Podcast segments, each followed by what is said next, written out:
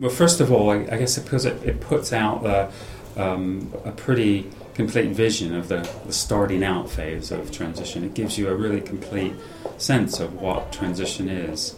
Um, it's it, it also enables you to meet other people who are doing transition.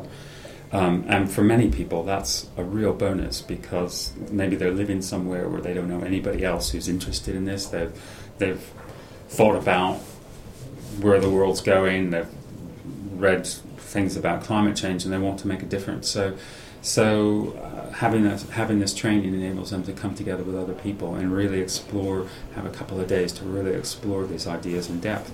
Uh, and it also gives, like I said before, it gives people a, a, depth, a sense of the depth of the vision that we're, some of the inner work that we're that we do, and, and, how we weave that into the training uh, in a way that has that that's been the most surprising things for people. Um, they're, they're, constantly the feedback we get is when we ask, "Was there anything that surprised you about this training?" It was the it was the inner piece that we do um, on day two that that people never never really thought, or, a lot of people never really realised. Oh yes, that that inner piece is really a, an important piece of if we're going to transition this culture into something that's that's healthy and with high well-being and high resilience. That we need to pay attention to that that piece as well.